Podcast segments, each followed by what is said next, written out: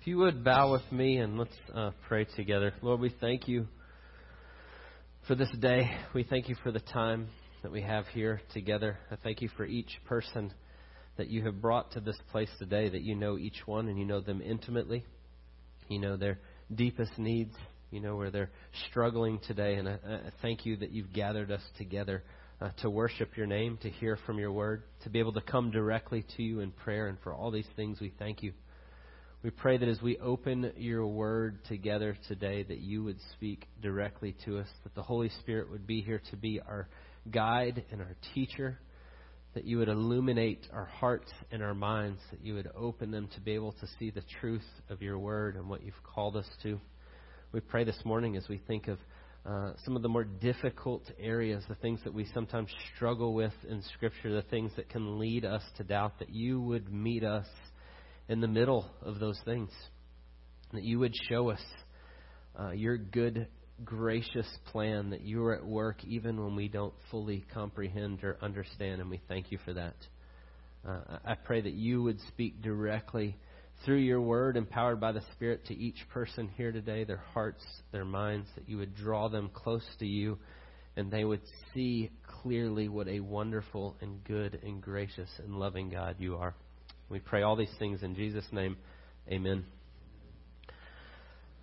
Uh, I read an article this week, uh, thinking, uh, actually, I read a couple recently, but one in particular this week, thinking about this series that we've been doing. If you've been with us, we've been, this is our last uh, of four weeks of just this series. Uh, we got the title from Jude in verse 22 that says, Be merciful with those who doubt. And we've been talking about the things that can bring doubt and struggles. And so uh, this week we're actually going to talk about the idea of can a good, loving God, how can hell exist and be compatible with who God is? And so as I was thinking on that and reading different articles and different things, I read one article that was that was fairly interesting. Some of it got a little heavy for me, but it was about. Um, uh, some guys had done some research on seeing if, like, uh, cultures that believed predominantly in heaven and hell uh, were more or less violent crimes. And it was real interesting because I don't even know how you get to all this stuff, but they had taken all this research and all these things and all these points and they had put it together with the data about what they knew about actual crime statistics. And so they had written this big study about it. But the article I read was a guy interacting with their study. And so this guy, I believe I'm saying this right, he was a research psychologist. And so he, he spent most of his time in research, but that was his background. And so he was interacting with their findings because their findings said that in societies that did believe in heaven and hell as very real and literal places, the crime was less. And so he, he didn't really, uh, it became apparent as you read the article, he didn't really like their findings. And so he's kind of critiquing some of the things they said. And, but it was a very, very technical article. So what stood out to me is it was all about the data points and what they saw and how they put it together. And so he's interacting with all these things. But here was the thing that he comes to at the end.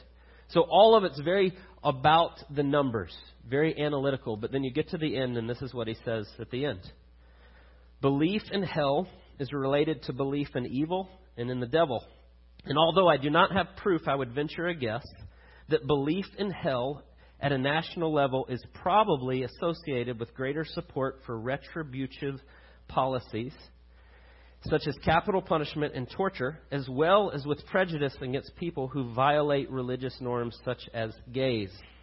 Aside from being extremely cruel thing to believe in, the idea of hell may have done more harm to society than good. And so here's the thing that struck me when I read the article. Everything he said was about data points and being analyzing and all this stuff, but then he gets to the end and he throws all that out the window and says, Now I'm going to tell you how I feel about it. And I don't like it.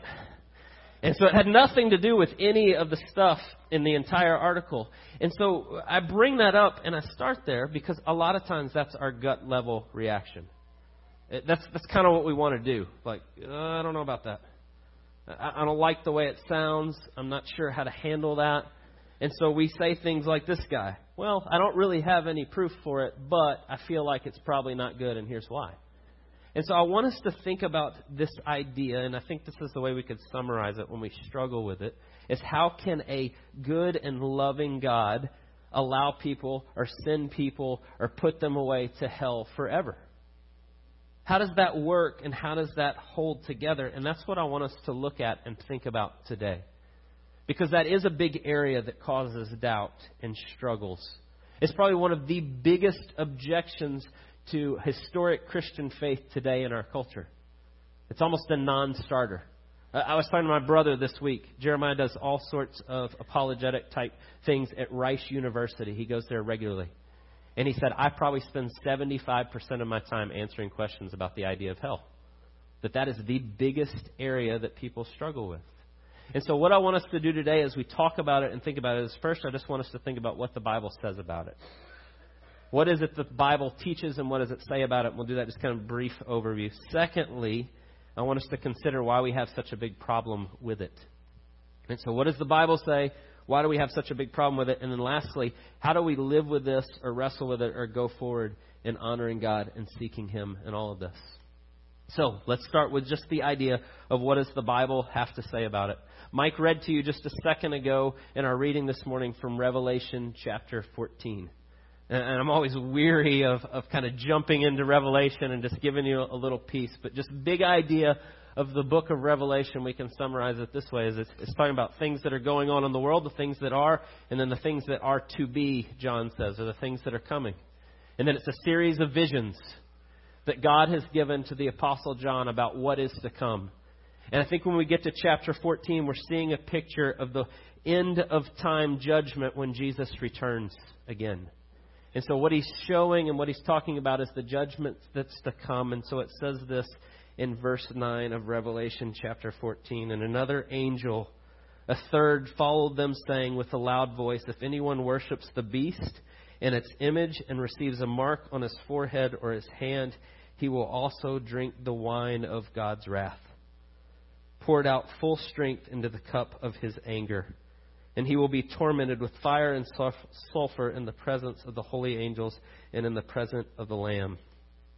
And the smoke of their torment goes up forever and ever.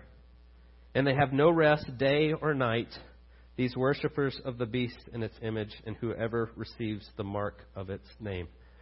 And so I want you just to consider for just a second a few things that this passage tells us as it talks about this final judgment. And the first thing that you need to understand that the Bible says, and it doesn't just say it here, it says it over and over again, is this, this idea of hell, that hell is eternal. You see it there in, in verse 11. It goes on forever and ever. They have no rest day or night. Uh, it's, it's not just in Revelation. It's just not in the, in the kind of admittedly very um, uh, filled with imagery that you see in Revelation, but we see it in other places. For example, John the Baptist says in Matthew 3 as Jesus kind of shows up on the scene. And John is preparing the way, and he's talking about the one who's to come. And he says this He says he's coming, and he's bringing his winnowing fork in his hand. And he will clear his threshing floor, and he will gather his wheat into the barn, but the chaff he will burn with unquenchable fire. And that's John the Baptist talking about Jesus. He says he's going to baptize with the Holy Spirit and he's going to baptize with fire. And he's coming in this way, and he talks about Jesus in those terms. Or, or, if you turn later in Matthew and you see Jesus begin to talk about our sin and the seriousness of it. In, in Matthew chapter 18, he's talking about dealing with your sin, and he says it's better for you to cut off your hand or to gouge out your eye than to go into hell with your entire body. And then he says this it is better for you to enter life crippled or lame than with two hands or two feet than to be thrown into the eternal fire. Jesus talks about this idea of hell more than anyone else in the Bible. Sometimes we, we, we gloss over that. We say Jesus is full of mercy and love and grace, and he is. But he's also the one that talks about hell more than anyone else. A little later in Matthew chapter 25, He'll talk about those that come before him on the last judgment day. And he says, There will be some that stand before him and say, Lord, Lord, we did all these things in your name. And he said, I will say to them, Depart from me, I never knew you. And then he summarizes the end this way And these will go away into eternal punishment, but the righteous to eternal life. And I want you to understand, Jesus says there, and this is very important when we begin to talk about uh, what the Bible teaches on hell and what it means and the way we look at it. Jesus compares eternal life with eternal torment, and he puts the two together. He says, one, these will go away. It talks about the goats and the sheep, and he will separate them, and these will go away to eternal torment, and these to eternal life. And they seem to be in the same way that he would say eternal life for those that are in Christ. Those that are not will go away to this for eternity. And so the first thing that we need to say that the Bible says is that it's eternal. The second thing that we need to say, and you see it also here in Revelation 14 in verse 10, it says, They will drink the wine of God's wrath poured out full strength into the cup of his anger. And he will be tormented with fire and sulfur in the presence of the holy angels and the Lamb in the presence of the Lamb. And the smoke of their torment goes up forever and ever. And so the second thing the Bible says is not only is it eternal, it is torment. And so we start to say those things, and suddenly you go, yeah, that's why we kind of gloss over it. Why we don't shine a big light on that. Why our culture goes, "Ooh, I don't, I don't like that." But the Scripture tell us this. Uh, they say this in in John uh, chapter three. John 3, it says, Whoever believes in the Son has eternal life. This is right after Jesus and his interaction with Nicodemus, and he's asking him, How is he saved and what does he look like? And he says, You put your faith in the Son. And then it says this at the end as John summarizes Whoever believes in the Son has eternal life, but whoever does not obey the Son shall not see life, but the wrath of God remains on him. And so it says it's this eternal torment, but then the third thing it says is it says it is due to the wrath of God. Which that's where we go, oh, wait a second. And this gets right to the heart of the struggle we have. How can this good and loving and gracious God pour out his wrath in all eternity on those that haven't believed in Jesus? But it tells us that it is due to Jesus' wrath. Uh, Paul will say it this way in Romans chapter 2. Do you suppose, O oh man, you who judge those who practice such things and yet do them yourselves, will escape the judgment of God? Or do you presume on the riches of his kindness and forbearance and patience, not knowing that God's kindness is meant to lead you to repentance?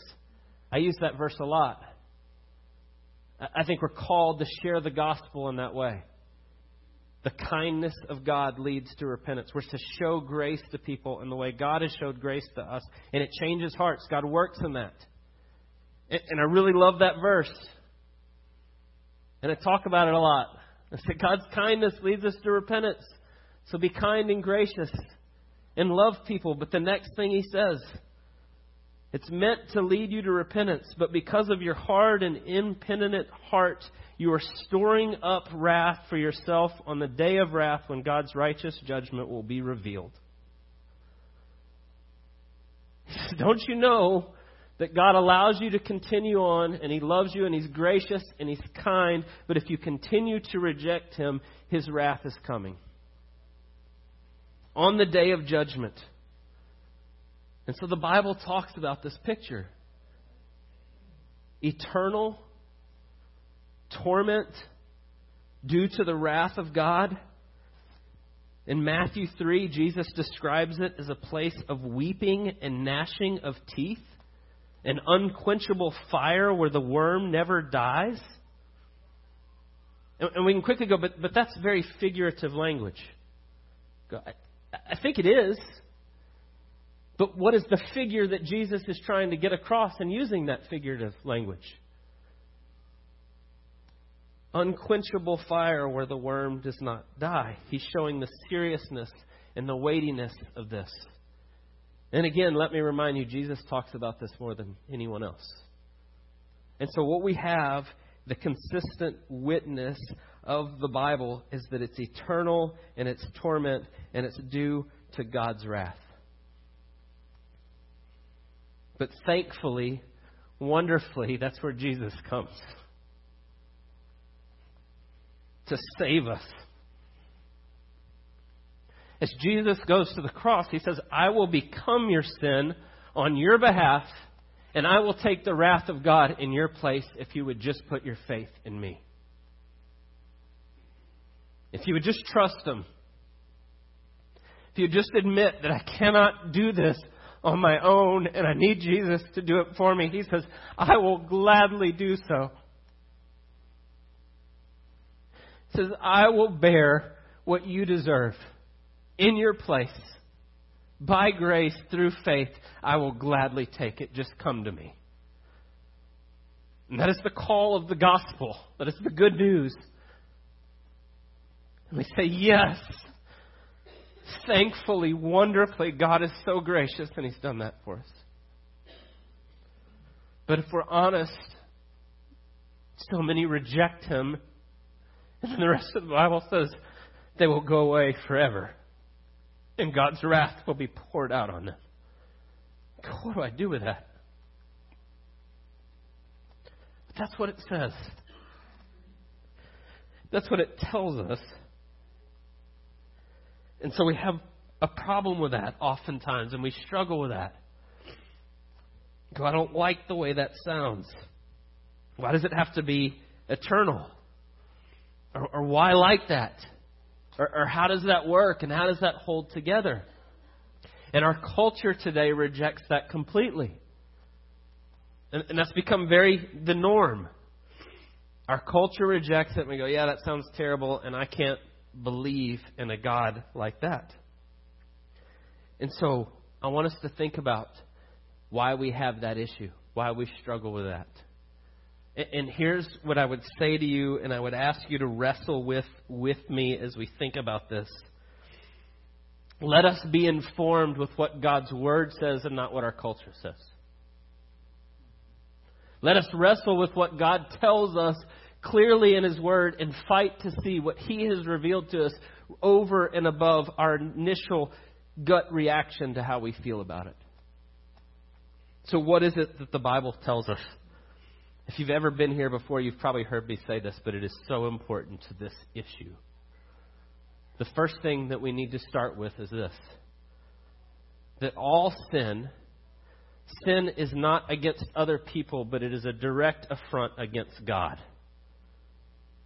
Your sin and my sin is because we have rebelled against the holy, righteous God that has created us and held us together by his own doing that He loves us and He made this creation and we have decided to ignore Him. Sin, other people are hurt by sin, but our sin is against God. It's the biblical definition. We have ignored and rebelled against and told God we're not going to do the things that He's told us, that we're going to do it our own way, and our sin is against God. And this is so important for us to begin to see. Because in our culture, we downplay sin. You go, well, yeah, I make mistakes. Everybody makes mistakes. And we kind of toss it off to the side that way. And we don't see it as God sees it. Sin is a direct rebellion against our Creator. And I would say to you, none of us see it rightly. And if we want to get a glimpse at it, to really try to get a handle on what that looks like, I always, uh, in, in my mind, I go to Isaiah chapter 6. And Isaiah 6 is the prophet Isaiah standing in heaven before God.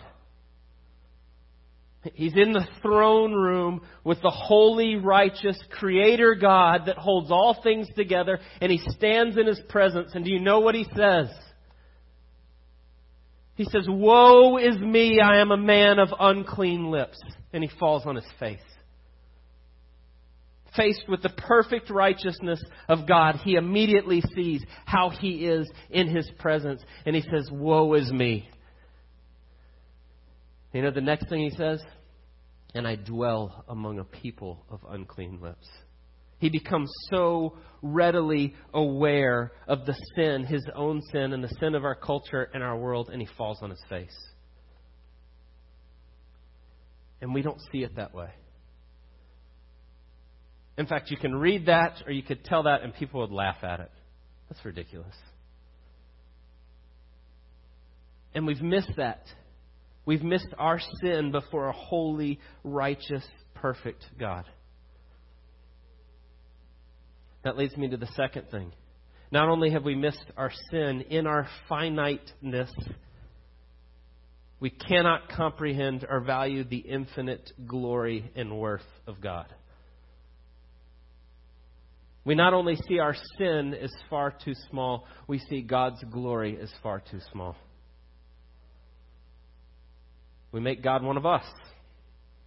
Well, this is the way I would handle it, or this is what I would do, and so God probably would be kind of the same. And we make God one of us instead of Him being something wholly other, far greater than what we are.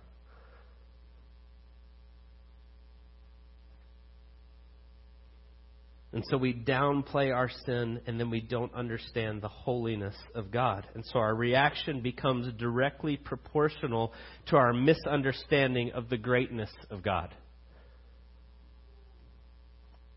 And I would say to you, that may sound counterintuitive.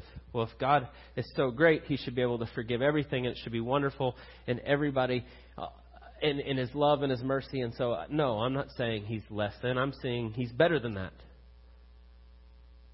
And that's the kind of the way we talk. But when we do that, we miss not only God's glory in His mercy and His love, but we miss His justice. We miss that God is holy and perfect in every way. And we want to collapse them into one thing, mainly just His love or what we perceive to be His love, and we push aside His justice. And we don't see Him for fully who He is. We don't see the fullness of His glory and His value. And so we downplay those things and we go, yeah, that just doesn't make sense to me. When I try to wrestle with that idea of God's justice, perfect justice, I may have told this before, it's been a long time. But thinking about what it would be like if someone, whoever it is, you fill in the blank of who it is in your life, whoever you are closest to in your life, that you love above anyone else your children, your spouse, your parents, those that are closest to you. And I want you to imagine for a moment that they were killed, they were murdered. Brutally, shamelessly, horribly, they are murdered and you're sitting in the courtroom as they've caught the person that's killed your loved one. And as you sit there and you go through the court case, they admit that they did it. They not only admit, but when they allocute to what they did, they stand up and they say, Yeah, and they beg for mercy, and I did it anyway.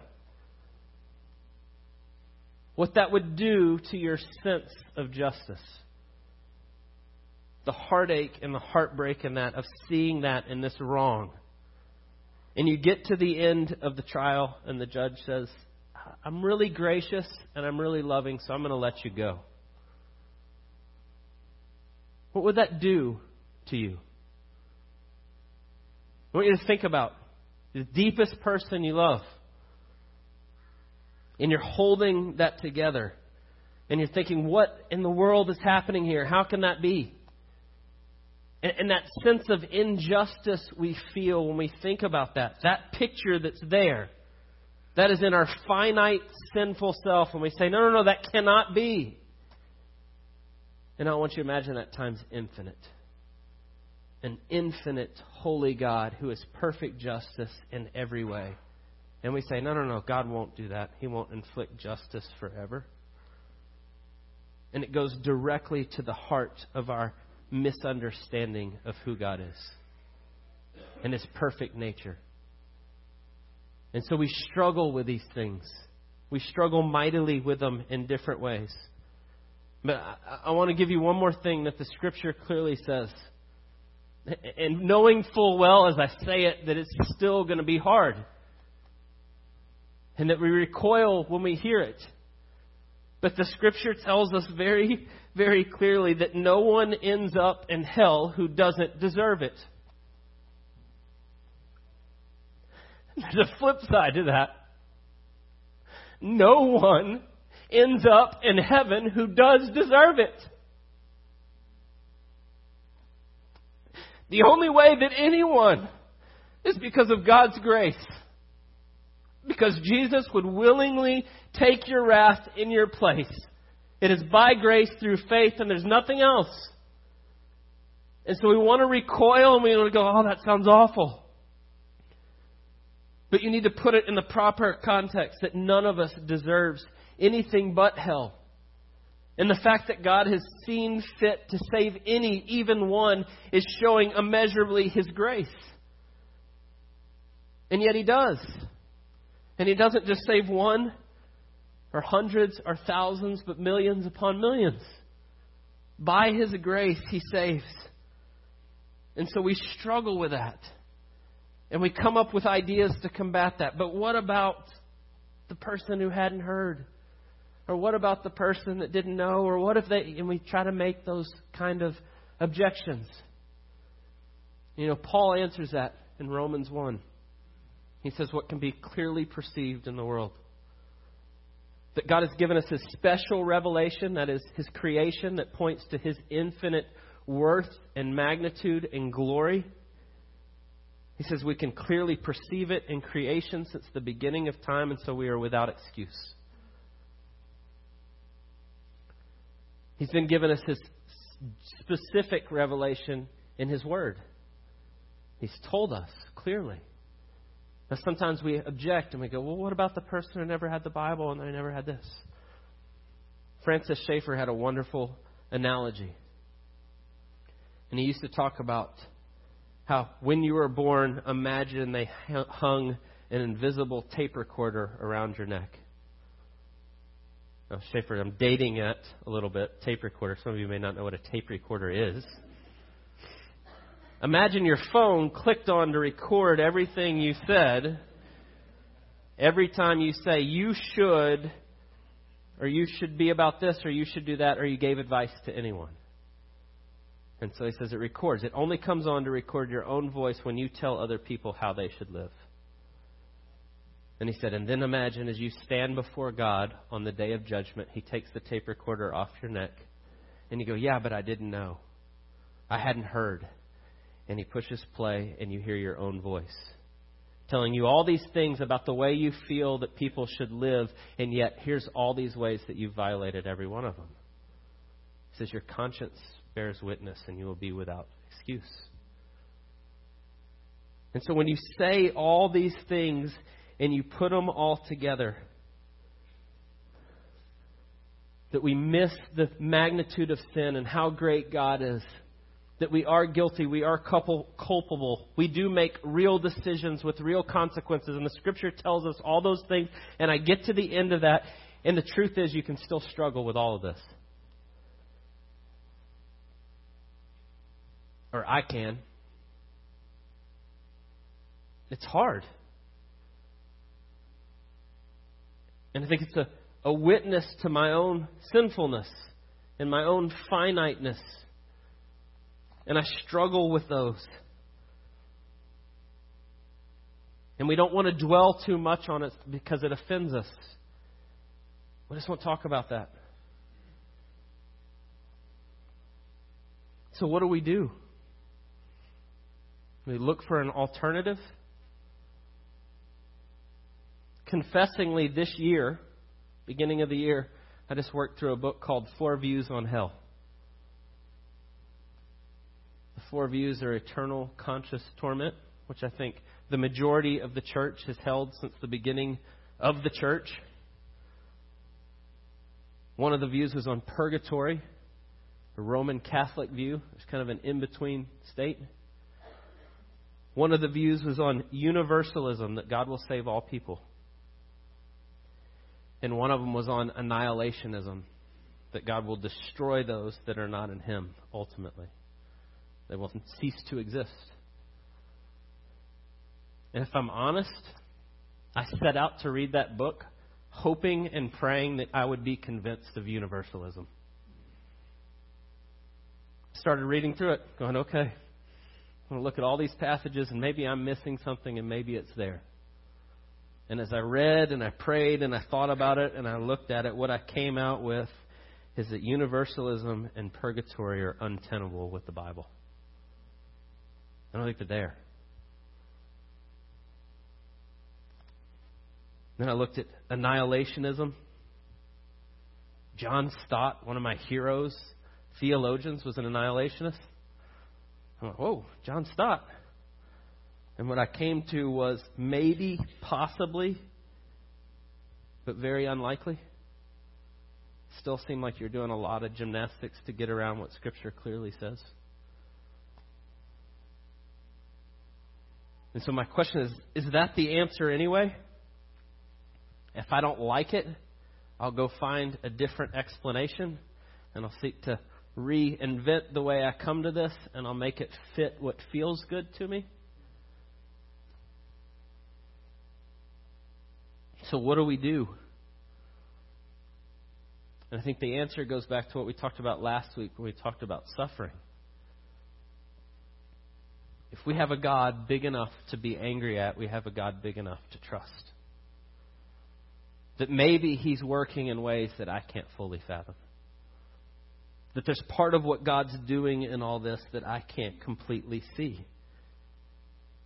And so, is it wrong to wrestle with and ask the questions and plead with them and, and go and study the scriptures and try to say, no.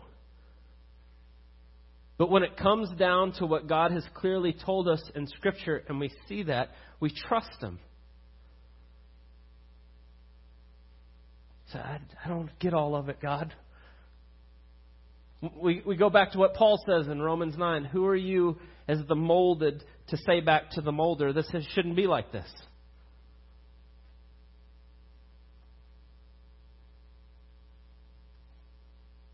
Okay. I'm going to trust you in the midst of this that you're working in ways that I can't fully comprehend. But the second thing I would say is when we wrestle with it and we talk to it, talk about these things and we look at it and our culture seems to say the opposite and we're so frustrated or, or struggling or we don't like the way it makes us feel. See, the answer is you look to Jesus. You look to the way that God has revealed himself and the glorious mercy that God has given to his people for allowing his one and only Son to come in the flesh and be willing to take the wrath of God on our behalf. And you fix your eyes on Jesus. You fix your eyes on the way that God holds perfectly together his justice and his mercy on the cross as it comes on Christ that God is perfect justice, that his wrath is perfectly correct. We deserve his wrath, but God is also so loving and so merciful that he would allow Jesus to come and take our place. And it all holds together on the cross and what he's done in Christ. So I'm never going to hide what Scripture says about hell. I'm not going to sidestep that but I am unapologetically going to be a Christ centered preacher. That in Jesus, we see the perfect representation of what God is like. And Jesus stands saying, Come to me, all you that are heavy and weary, and I will give you rest. Come to me, and I will gladly take your place. Think of Jesus in the Garden of Gethsemane. These sweating tears.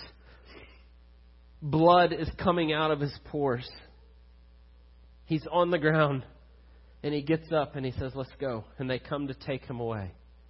As he's wrestling with this idea of taking the wrath of God upon himself. And Peter pulls out his sword. I'm going to stop this right now. And Jesus says, No. No, you're not. I have chosen to do this. I'm going to willfully, joyously walk straight into bearing the wrath of all those that would put their faith in me.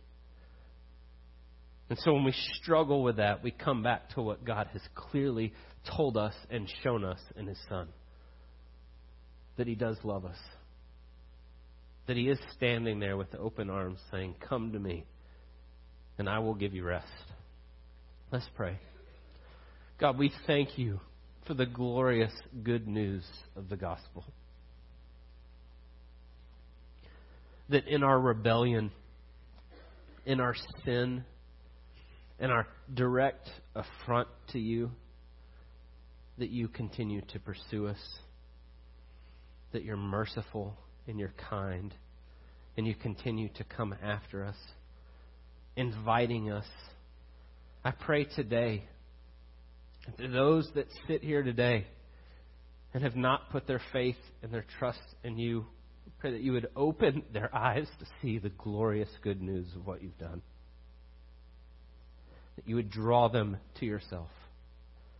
That you would impress upon our hearts of what you've done for us by taking the wrath of God that we deserve and giving us eternal life in Jesus.